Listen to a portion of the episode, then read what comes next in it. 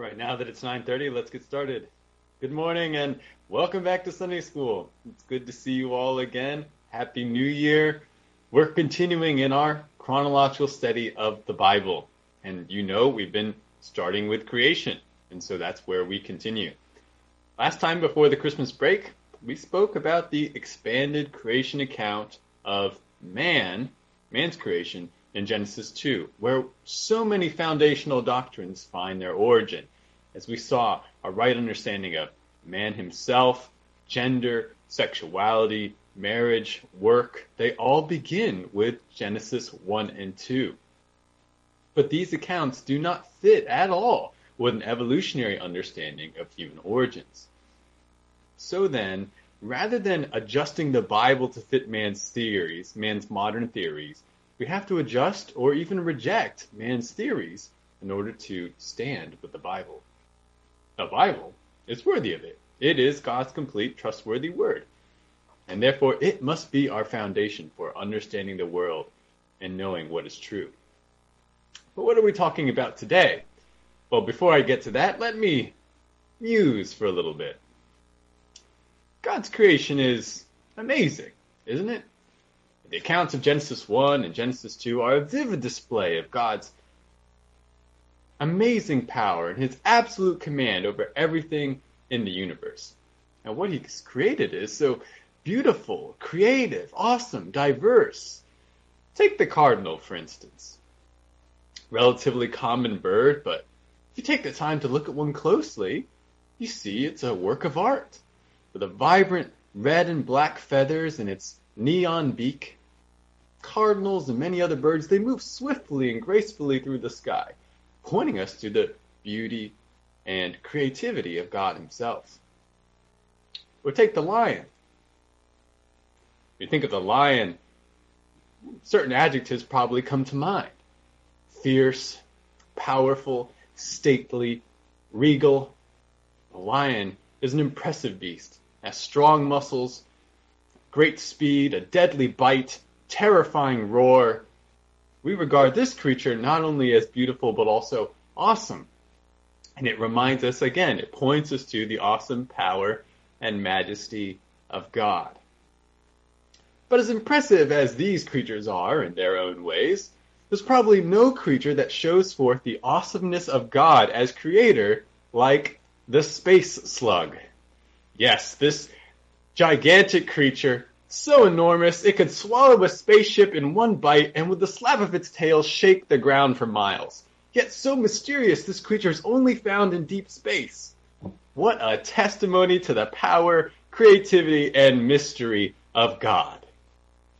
Wait, what's that you say? The space slug is not a real creature? It's actually a made-up creature from the movie Star Wars? Oh, well, I do beg your pardon. I guess it would be silly to praise God's wisdom, creativity, and power by speaking about a made-up creature, wouldn't it? It'd be silly, too, for someone to inaccurately, but in detail, describe a real creature and praise God on the basis of those inaccurate details, wouldn't it? Yes, indeed it would. However, this is precisely what some suggest the Bible itself does in the book of Job.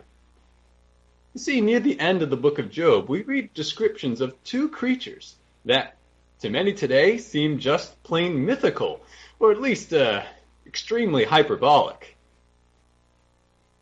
What exactly are these creatures mentioned in the book of Job, called Behemoth and Leviathan?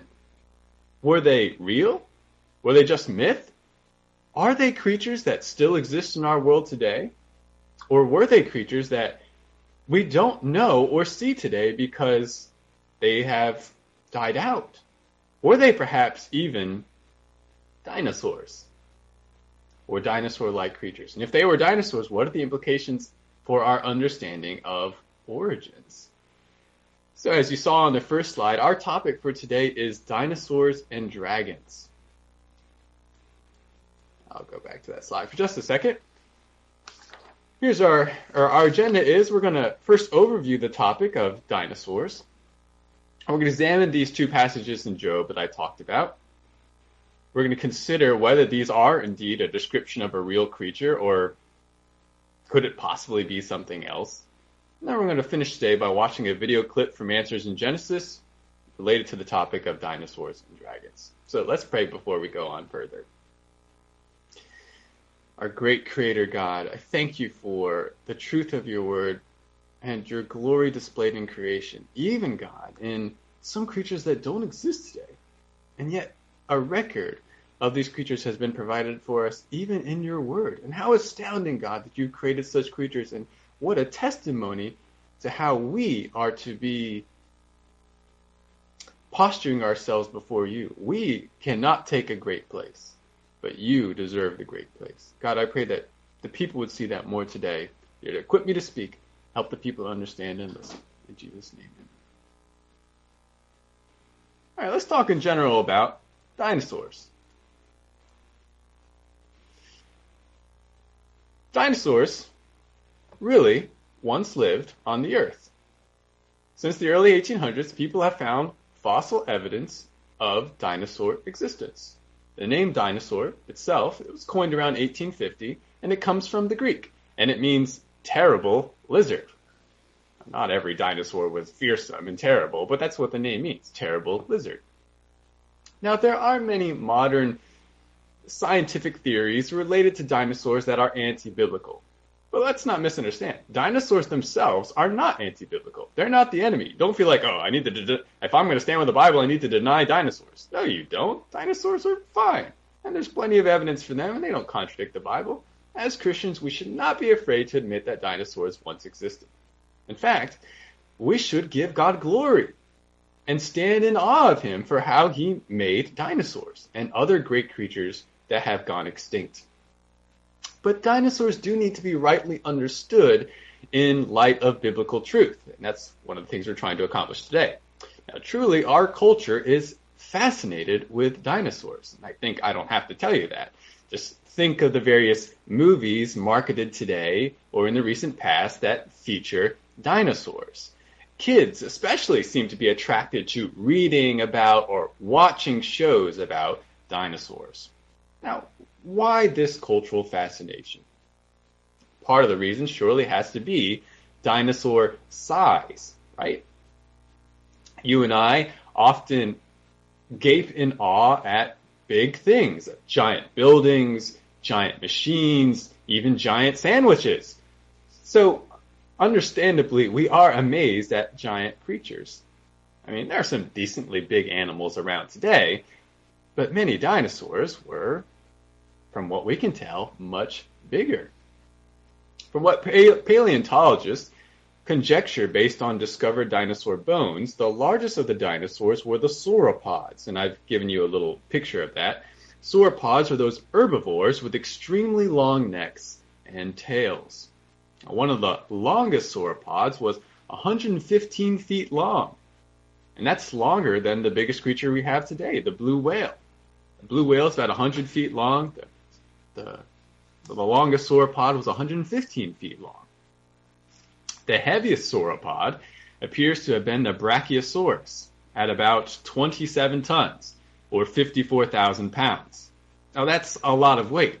For reference, the average adult elephant is about 5.5 tons, or 11,000 pounds. So just imagine 5 times the weight of an elephant, and you've got something like the Brachiosaurus.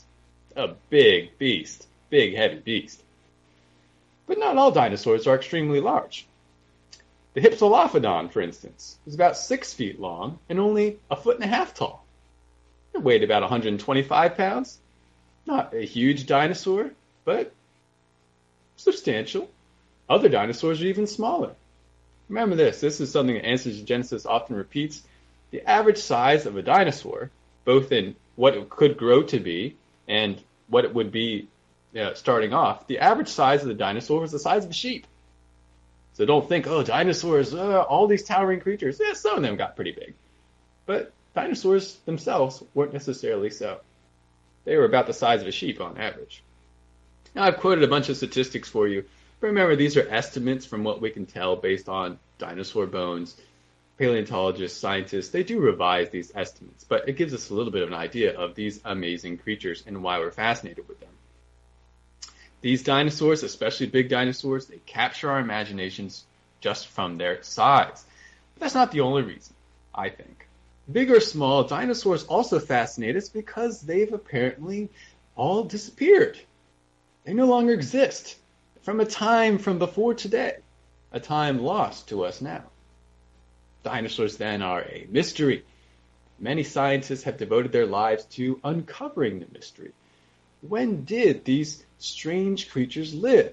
What were they like? And what happened to them?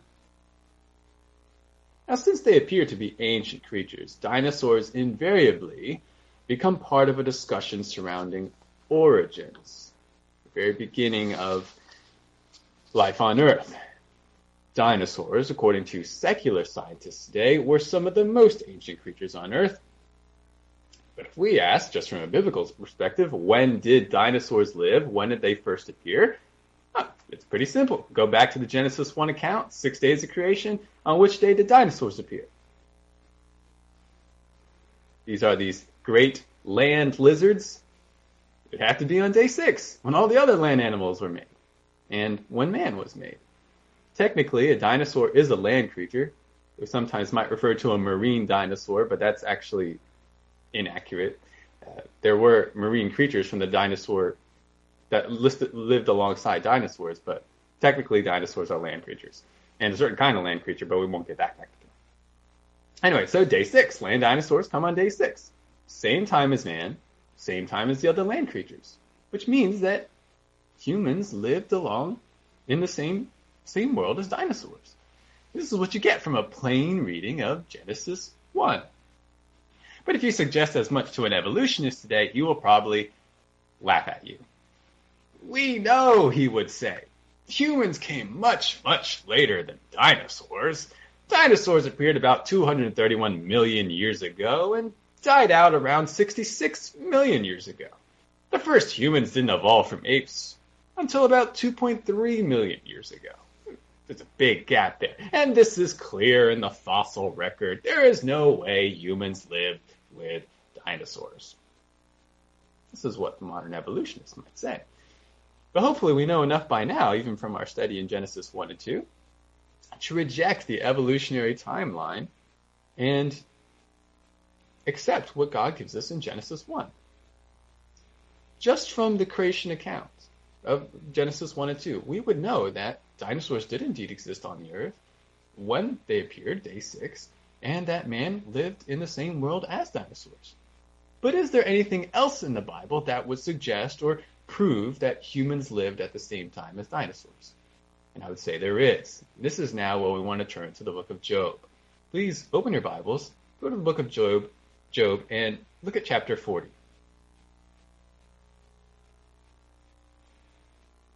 Job 40. We're going to be looking at verses 15 to 24, but before we do that, let's get a little context of this passage. Job, this older man, after suffering calamity after calamity in his life for no good reason that he can see, he expresses to his friends that he wished he could talk to God and ask God why all this tragedy has come upon him. Job increasingly becomes convinced that his suffering is unjustified. So he wants to defend himself before God and even ask God for an explanation. God, why is this happening to me? I can't see any reason why this would happen. In chapter 38 of Job, Job gets his wish. God appears.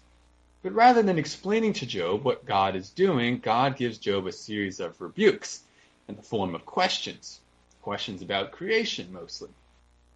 Through these questions, God reminds Job of God's great power, God's wisdom, and God's right to do exactly as God wishes without explaining himself to anyone. In short, God is humbling Job, helping Job go back to his rightful place, his rightful posture before God. Now glance for a moment, if you're in chapter 40, glance for a moment at chapter 39. We won't read this chapter, but in this chapter, God asks Job a series of questions related to different animals. We won't discuss the questions, but if you scan the passage, you'll see the various animals mentioned. Verse 1, we have the mountain goats. Verse 1, also the deer. Verse 5, the wild donkey. Verse 9, the wild ox. Verse 13, the ostrich, or it could be the stork or the peacock. Verse 19, we have the horse. Verse 20, the locust. Verse 26, the hawk. Verse 27, the eagle. These are all real creatures, are they not? And the descriptions given to us, the brief descriptions given to us in this passage, they do accurately describe these animals and their behavior. If they did not, God's words would make no sense to Job. He's asking Job to consider these various creatures. If God were to say something inaccurate about these creatures, that would defeat God's purpose in bringing them up to Job. So this is right before our chapter, but let's now look at chapter 40. In the beginning of chapter 40, God commands Job to give an answer. Hey, Job, you know so much. You're such a great being. Why don't you tell me about certain things? He asks Job to answer, but then he resumes his interrogation of Job, starting in verse 15. And this is where we want to start reading. Look at Job 40, verses 15. I think I wrote 22 there, but I'm going to read down to verse 24. Job 40, verse 15. God says, "Behold now, Behemoth, which I made as well as you. He eats grass like an ox. Behold now, his strength is in his loins, and his power in the muscles of his belly. He bends his tail like a cedar. The sinews of his thighs are knit together. His bones are tubes of bronze. His limbs are like bars of iron. He is the first of the ways of God. Let his maker bring near his sword. Surely the mountains bring him food, and all the beasts of the field play there. Under the lotus plants he lies down, in the covert of the reeds and the marsh. The lotus plants cover him with shade. The willows of the brook surround him. If a river rages, he is not alarmed. He is confident, though the Jordan rushes to his mouth. Can anyone capture him when he is on watch? With barbs, can anyone pierce his nose?" All right, we've read our passage. As is our practice with using our inductive Bible study method, let's start by making just plain observations of the text. Notice what genre we are looking at here. This is poetry, Hebrew poetry. You see a lot of the Hebrew parallelism that's so characteristic of that poetry. But does poetry mean non-factual or untrue? No. Poetry is still part of the Bible. The Bible is inerrant. Poetry is also accurate. It doesn't contain errors. But with poetry, we should understand we are going to expect more figurative language, things like simile and metaphor. They're still going to be indicating true things. They're still going to be accurate, but we want to be ready for that more figurative language. Now, this passage is about a creature that God calls Behemoth. And notice a number of things about this creature. Notice what Behemoth eats. Eats grass, eats plants. God says that specifically. What sense do we get of this creature's size? Well, he's big. This is a large creature. And look at the descriptions that emphasize the creature's size. He's called the first or the chief of the ways of God. It says the mountains bring him food, which seems to indicate he eats a lot. I mean, he needs a whole mountain to bring him food. If a river rages, he's not alarmed. He's confident that the Jordan rushes to his mouth. That means he's able to move through the water even against a rushing river. He bends his tail like a cedar. It says the lotus plants cover him with shade, and the willows of the brook surround him. Now this is interesting. Verse 22 is translated a little differently depending on your Bible translation. New American Standard says lotus plants. The ESV says lotus trees. NIV says lotuses. King James Version says shady trees. What are we talking about? We're talking about a small aquatic plant, bush, tree. What are we talking about? Well, this is a rare word in Hebrew. It appears only one time in the Bible. But I think we need to understand this term more on the tree side. Why do I say that? Well, the lotus plant as we know it today is essentially just a flowering lily pad. That's not going to give you much shade unless you've got a whole lot of them and you're completely underwater. Moreover, verse 22, as poetry with is featuring some Hebrew parallelism. It says, just as the lotus plants cover this creature and give him shade, So the willows surround him and provide shade. Now, willows are trees. So to keep that parallelism, it would make sense that whatever the lotus plant is, it's also talking about a tree, a larger plant. Bottom line, notice many plants, many trees are involved in giving this one creature shade. Not just one tree, not like the lotus plant or willow tree. No, we got a whole bunch. That's pointing to the great size of this creature. How is the creature's tail described? Notice it is like a cedar. Cedar's a tree. And notice some other descriptions that emphasize the creature's strength. His strength is in his loins, God says. His power is in the muscles of his belly. His bones are tubes of bronze. His limbs are like bars of iron. For river rages, he's not alarmed. And then we have that rhetorical question towards the end. Can anyone capture him? Expected answer is no. Well, notice also the location descriptions. They are consistent with one another in this passage. What kind of environment does this creature seem to live in? Some kind of swampy land with rivers and trees. This creature likes to be near the water and likes plants. Notice also, the passage says, who is able to approach this creature with the sword? It says, let his maker bring near the sword. This isn't something for anyone else to just try and tackle. This is only something for his maker, a beast for his maker to deal with. Right, so we've made these observations. Let's go to our second step of our method now and interpret. And we want to first take a step back and ask the question, what is the point of this passage? We're not here merely to learn about an ancient creature. God didn't bring this up to Job and say, let me tell you about this one creature so that you and future generations will know about him. We do learn, but that's not the main point of this passage. Why does God bring up this creature to Job? God wants Job to understand the limit of his own power and understanding compared to God. God has unlimited power and understanding. He created this amazing and large creature that Job cannot handle, but God can handle. This is to help Job remember who he is and remember who God is. Job needs to see his smallness and God's bigness. God is using Behemoth as a means to prove that point. But the question that's more in line with our main topic today is, what exactly is Behemoth?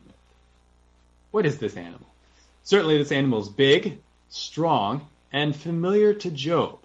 There'd be no point in God bringing up an animal and that Job had no idea what God was talking about. Consider Behemoth. There's one creature you don't really know about, but he's really big and he's really strong. That doesn't make any sense.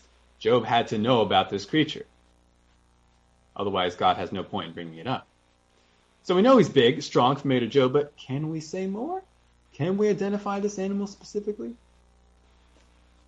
Two most commonly identified animals with this creature by biblical interpreters, so you'll see this in study Bibles, you'll see this in commentaries, are the elephant and the hippo. They say Behemoth is the elephant or Behemoth is the hippo, one of these creatures. Now, the elephant and hippo do fit with some of the details of this passage. Certainly they are large, they are strong, and they live in environments near watery marshes. But not all the details of this passage fit with those creatures, especially one big one, which detail doesn't fit with the elephant or the hippo.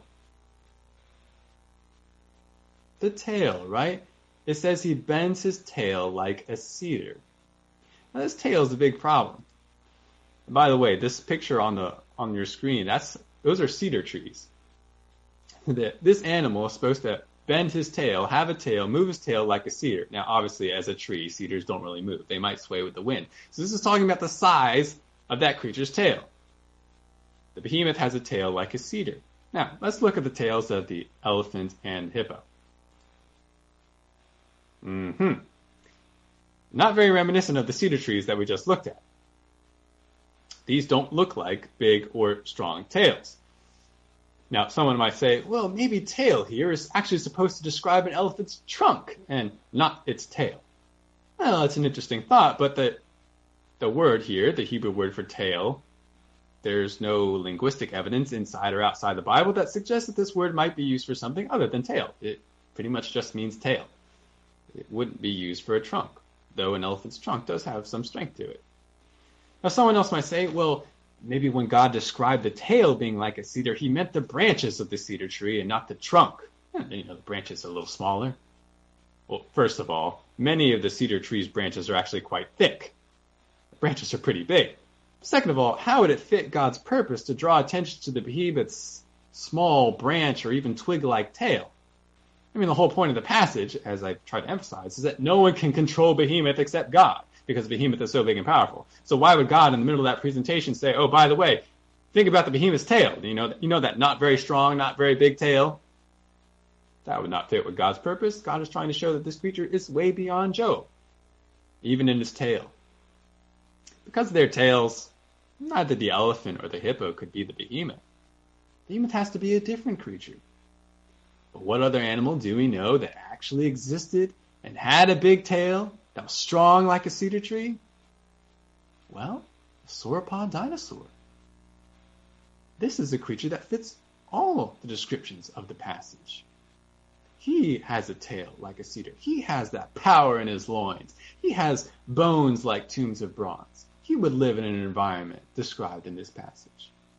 So probably Behemoth was a dinosaur like one of these sauropods.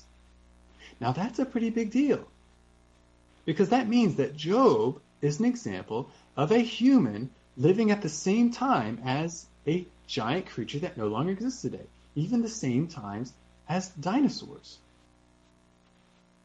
So contrary to the claims of evolutionists today, humans did live alongside these giant creatures. At one time, humans and dinosaurs lived together. But it's not just Behemoth, because God's not done. Look at chapter 41. God wants to use another great creature to reinforce Job's smallness and God's bigness, and that is the sea creature known as Leviathan. Now, the description of Leviathan is quite extensive, and we don't have time to read the entire passage, but look at chapter 41, and I just want to highlight certain details about this second creature to you. Look at Job 41, verses 1 and 2. God continues speaking, and he says to Job, "Can you draw out Leviathan with a fishhook, or press down his tongue with a cord? Can you put a rope in his nose, or pierce his jaw with a hook?" I got a number of rhetorical questions from God again. What is God emphasizing to Job about this creature? You can't handle Leviathan, Job. You can't capture him. You can't subdue him. Now skip down to verses 8 to 10. Verse 8 of chapter 41. God says, "Lay your hand on him. Remember the battle. You will not do it again. Behold, your expectation is false. Will you be laid low even at the sight of him? No one is so fierce that he dares to arouse him. Who then is he that can stand before me?" Oh, wow. What is God now emphasizing to Job? Leviathan is a fierce creature that no one can overcome, but God is even more powerful. God is even less overcomeable. He made Leviathan, the one that you can't handle, the one that you just look at him and you get terrified. It makes you think he can stand before God. And something unique about Leviathan, though, other than his strength and his ferocity. Jump down to verses 18 to 22 in Job 41. Very intriguing descriptions here, starting in verse 18. God says, "His sneezes flash forth light, and his eyes are like the eyelids of the morning. Out of his mouth go burning torches, sparks of fire leap forth. Out of his nostrils smoke goes forth, as from a boiling pot and burning rushes. His breath kindles coals, and a flame goes forth from his mouth. In his neck lodges strength, and dismay leaps before him." So what strange ability, based on these verses, does the Leviathan appear to have? What would you say? It's the ability to breathe fire. It's some sort of fire ability.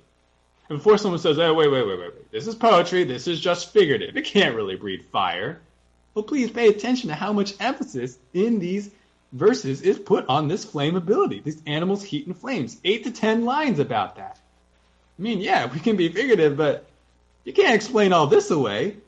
This is emphatic that this animal has some fire ability. Smoke, fire, light, all associated with this animal, repeatedly. This is way more than a metaphor for ferocity. The description is too detailed, too elongated, and too emphatic.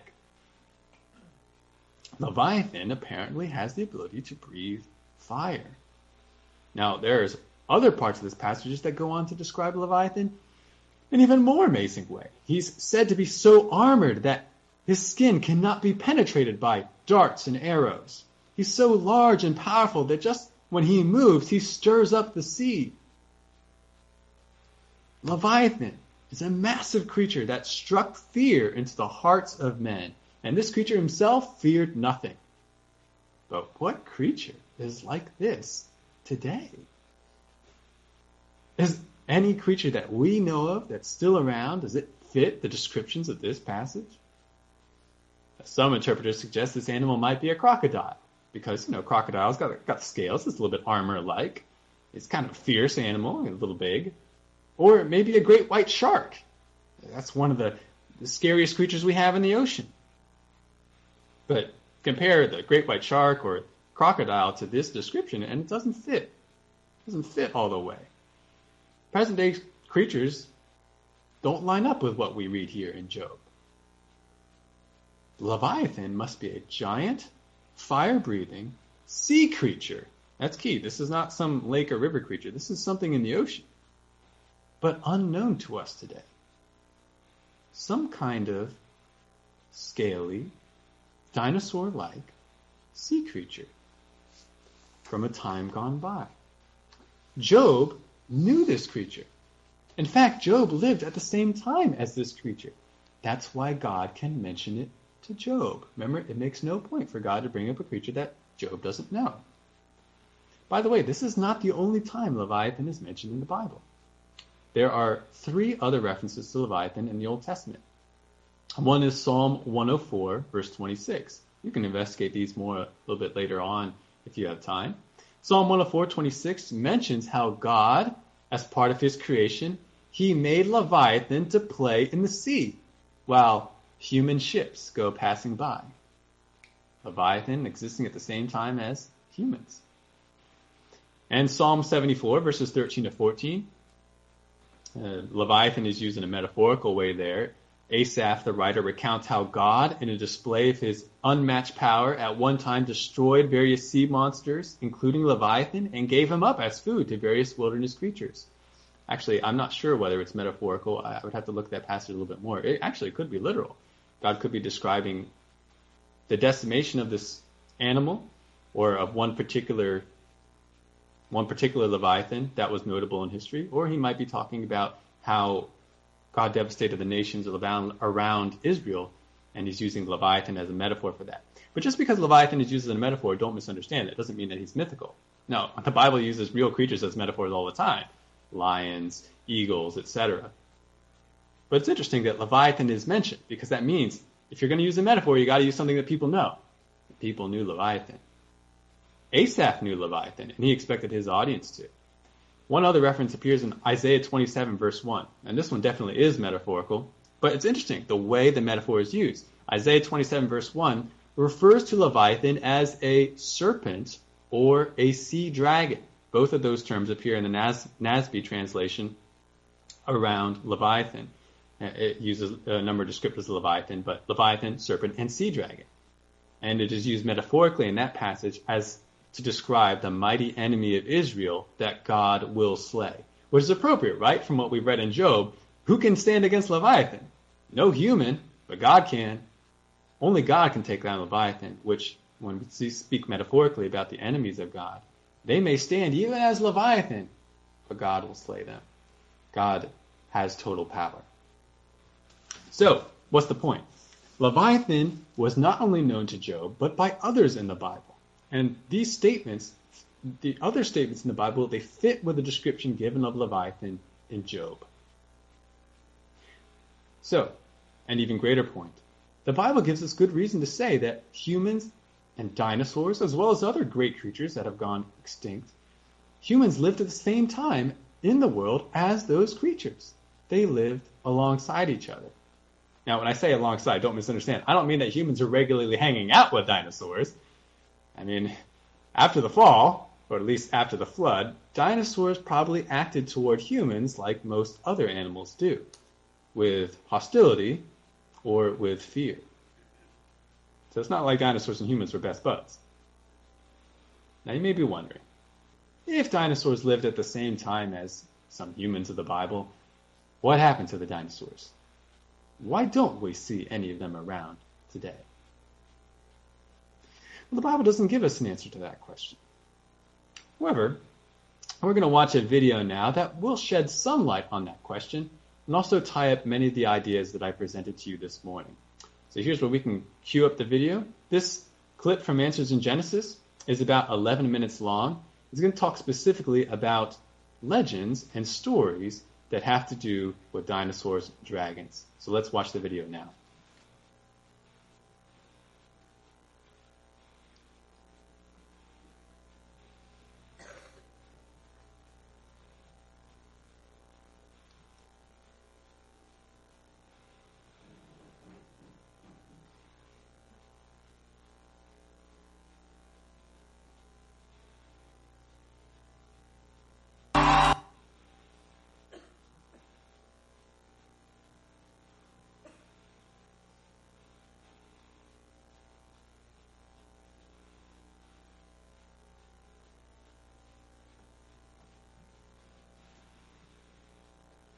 Do we have the video?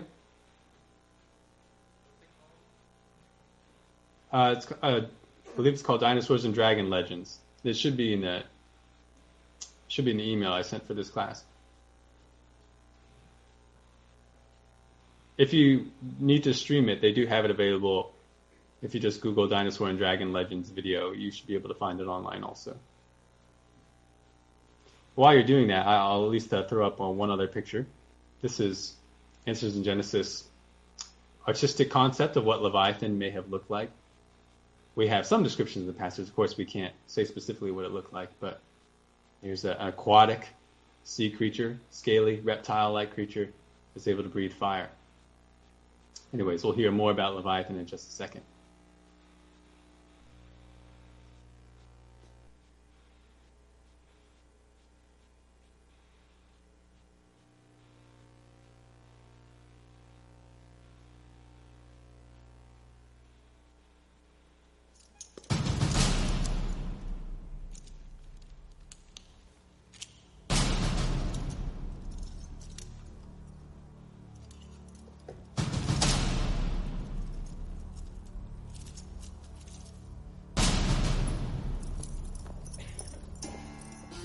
Here in England, there's a popular legend. Just outside an ancient city lived a fire-breathing dragon. In order to pacify the dragon and satisfy its hunger, every day the people of the city gave the monster 2 sheep. When the sheep failed to satisfy the dragon, human sacrifices were required. Lots were drawn to determine the victim. And one day, the lot fell to the daughter of the king himself. The king offered all his wealth to purchase a substitute, to no avail. And so the young maiden, dressed as a bride, was led away to the marsh where the dragon lived. There was a soldier, a follower of Christ, named George, who happened by and saw the condemned girl. When the dragon attacked, George outfought the mighty beast.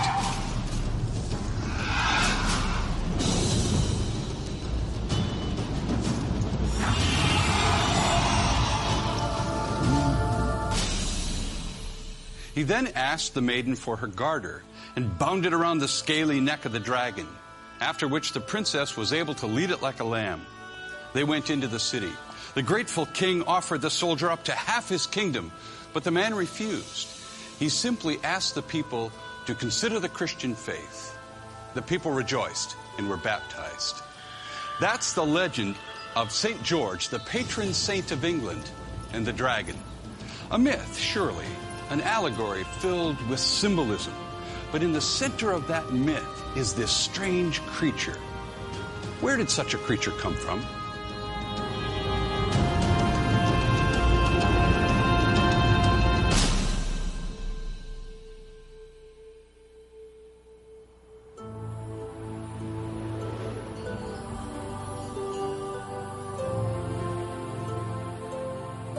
Well, dragon legends are found in many cultures and traditions all around the world.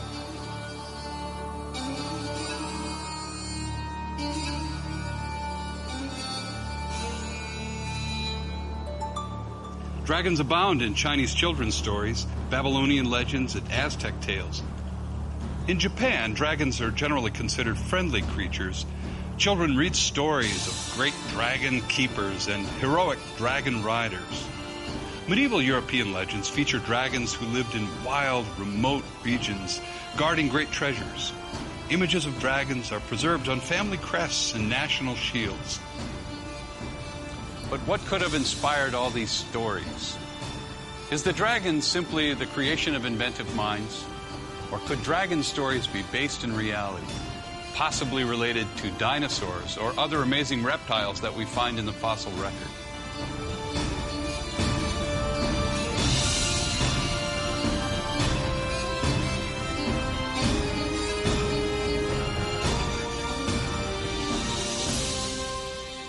Many scientists contend that dinosaurs died off over 60 million years before humans came to be.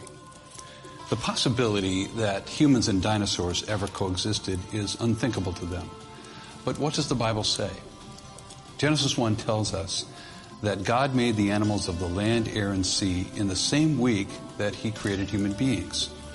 In this case, humans would have been alive on the earth at the same time as these creatures. Dinosaur fossils, believed to be laid down during Noah's flood, suggest that dinosaurs were certainly alive at the time of Noah, only a few thousand years ago.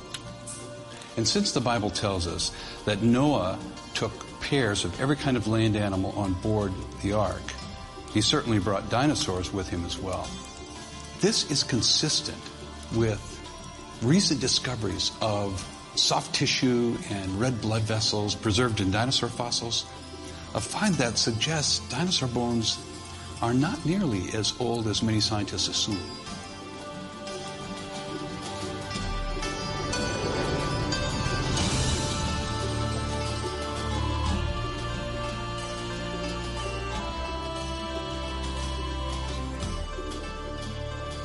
One of Noah's descendants is Job, and in the book of Job, we find two mighty creatures, probably the largest animal on land and the fiercest animal at sea. Behold now, Behemoth, God says to Job, as recorded in chapter 40, which I made along with you. He eats grass like an ox, his strength is in his loins, and his power is in the muscles of his belly. He moves his tail like a cedar. Some Bible footnotes suggest that this may be a reference to an elephant or hippopotamus. But ask yourself, does the tail of an elephant or hippo look anything like a swaying cedar tree? Look instead at this depiction of a sauropod dinosaur. Doesn't this resemble the behemoth described in Job?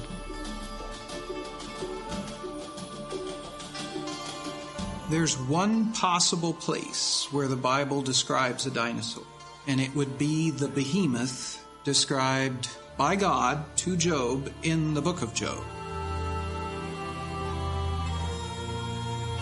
And God's talking to Job about a specific animal, and he goes into a great amount of detail to describe this animal. In fact, it's one of the most detailed descriptions of an animal in the entire Bible. He's got a description there, several verses describing his attributes, his characters. When you compare those descriptions with living organisms, it doesn't fit. But it does fit the description of a sauropod dinosaur, the Brachiosaurus-type dinosaur, the Apatosaurus dinosaur. It's big, everything about it is enormous and strong, and as you read that, you can picture in your mind immediately one of the great sauropod dinosaurs. I suspect that the animal described in Job chapter 40, called Behemoth, is in fact a dinosaur that lived in the days of Job. The book of Job not only describes a behemoth, it also tells of another creature, this one called a leviathan. The animal given the name leviathan is described as a sea creature, fast-moving, covered with scales, apparently can come out of the water to interact with humans at the surface of the water, has teeth, terrible roundabout, and so on. And most amazingly, it's described as breathing fire. Out of his mouth go burning lamps, and sparks of fire leap out.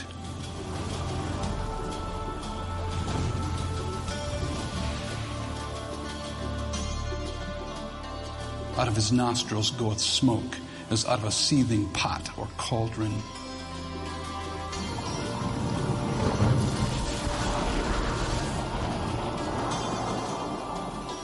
His breath kindleth coals, and a flame goeth out of his mouth.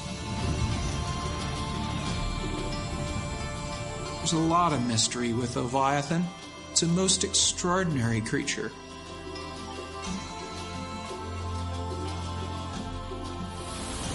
So if dinosaurs lived alongside humans, and Noah even brought pairs of young dinosaurs with him on the ark, what happened to them? Where did they all go?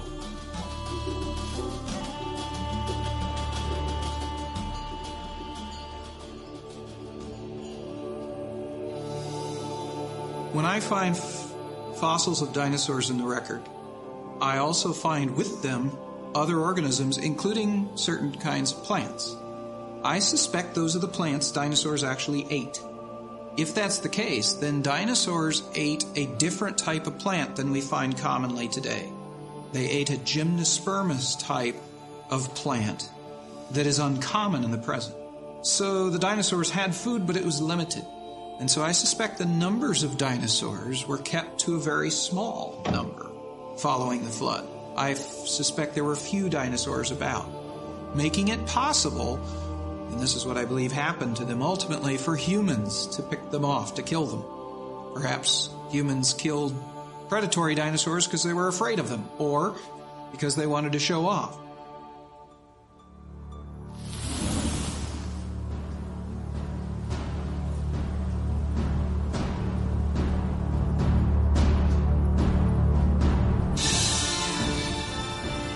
When you start with a biblical perspective, the text and other evidence suggest that dinosaurs and other incredible reptiles of the sea and air once lived alongside people at the time of creation, during the flood, and for centuries thereafter.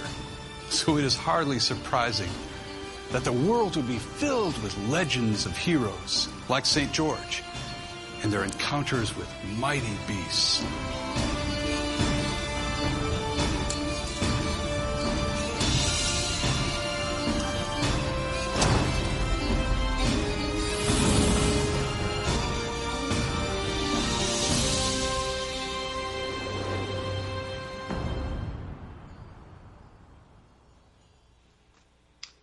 All right, that's good.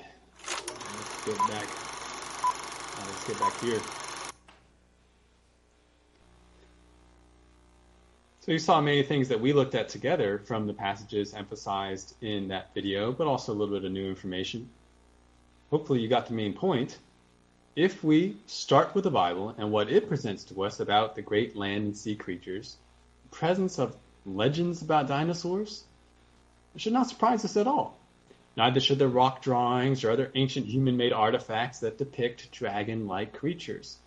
It's because humans and dragons, i.e. dinosaurs, i.e. the large creatures of the Bible, they lived in the same world because they were created at the same time, that sixth 24-hour day of creation. And let me bring up two objections before we open it up for more questions in the class. Number one, couldn't the Behemoth and Leviathan just be made up? Mythical creatures that Job had heard of, that he knew about, but weren't real, that God simply used to illustrate God's power. Some people do make this argument, but hopefully you've seen, especially with the way that I've structured the lesson today, that the answer must be no.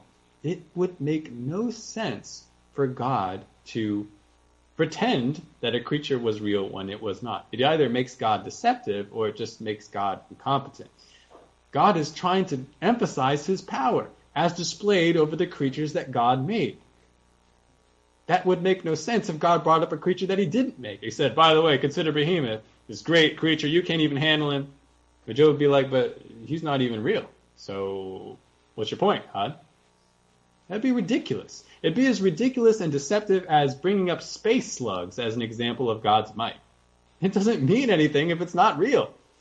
Or if it's just a great exaggeration, then again, we still have problems, because Job can be like, wait. You're saying these things about Leviathan, but Leviathan's not actually like that. So again, God, what's your point? No, these have to be accurate descriptions of real creatures. Yes, poetic, but still accurate. And so Behemoth and Leviathan must have been real, and they lived around the time of Job. Second objection is, if humans lived alongside dinosaurs, how come we don't see any examples in the fossil record of human bones alongside dinosaur bones? Now, this is actually a great and thorough response from Answers in Genesis at their website. Go to answersingenesis.org and you look up the article, Why Don't We Find Human and Dinosaur Fossils Together? Why don't we find human and dinosaur fossils together? That's the title of the article. Get a really great answer from Answers in Genesis. But let me give you just a brief summary of that answer. First, let's remember, if the Bible says something, the Bible asserts something, and we don't find evidence of that thing in the world around us, remember, that actually doesn't really matter too much. Because what does Paul say? May God be found true, though every man be found a liar. Our faith in the authority of the Word of God is never dependent on finding corroborating evidence in other sources of the world. God's Word alone is trustworthy. That's what it means to believe in the Word of God. If you say, I believe God's Word, but then if you don't find any evidence in the world, you don't believe it. Do you really believe God's Word? Second, it does not follow that not finding fossils together means that those two types of creatures did not live together. This is one of those arguments from silence. You have to be really leery of such arguments, because there may be many explanations as to why certain things didn't come to be that we just don't know about or that have not been considered. Consider one creature to illustrate this point. The coelacanth. The coelacanth was once thought to be an ancient fish that had become extinct millions of years ago.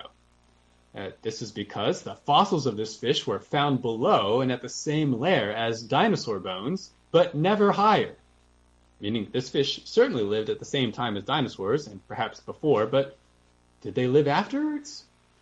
No fossils of this fish were ever found with humans, so it was assumed that this fish had gone extinct before humans evolved. However, in 1938, a strange thing happened. A population of living coelacanth fish were found in the Indian Ocean. And they continue to exist today, right alongside humans. Moral of the story, just because you don't find bones of two different organisms together does not mean they didn't live at the same time. There are other explanations as to why they didn't end up together. Remember this maxim. One man said this well about archaeology, and it applies to science, archaeology, and many other things. Absence of evidence does not mean evidence of absence. Absence of evidence does not mean evidence of absence. That just means if you don't find something, it doesn't mean it didn't exist. It just means you didn't find it. There may be many, many good reasons why you didn't find it. And when it comes to animals and dinosaurs, they just didn't happen to be in the same place. They didn't put themselves in the same place where they could be fossilized together. That's probably because dinosaurs are afraid of humans, and humans are afraid of dinosaurs. They didn't hang out, so they weren't buried and fossilized together. And again, we could come up with many other explanations for why those bones don't show up together. Anyways, other questions. Do you have any other questions about what you've heard today, or about dinosaurs, or about these passages in Job?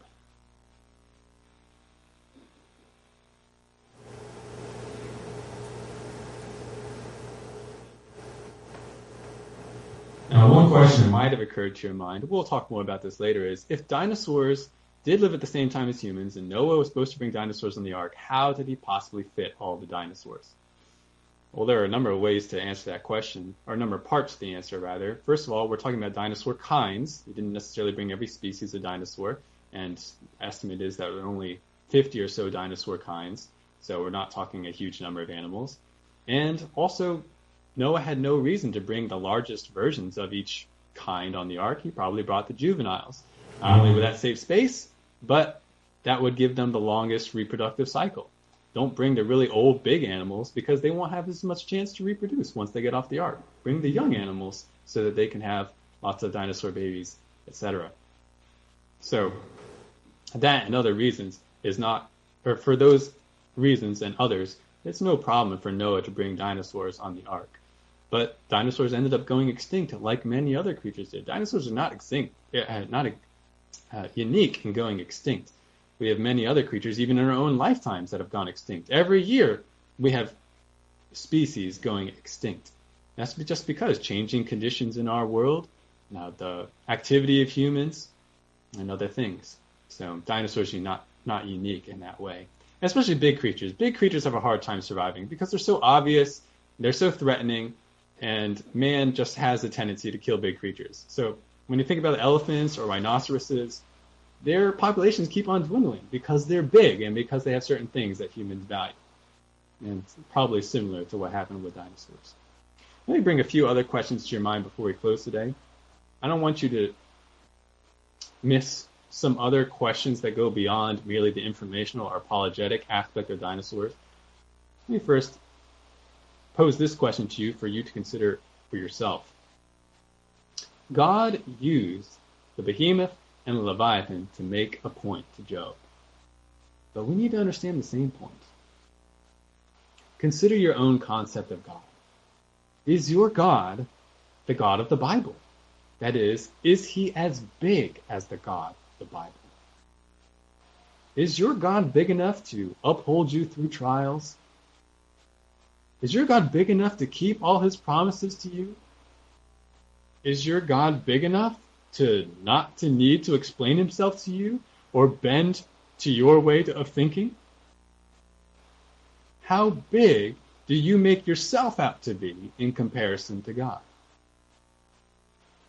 Does God need to remind you about the dinosaurs and dragons he made? Behemoth, Leviathan? God created, and he could easily subdue these creatures. What about you? Will you then stand pridefully before your same maker, as Job was tending towards doing? Learn the lesson that God was teaching Job through Behemoth and Leviathan. Humble yourself before God.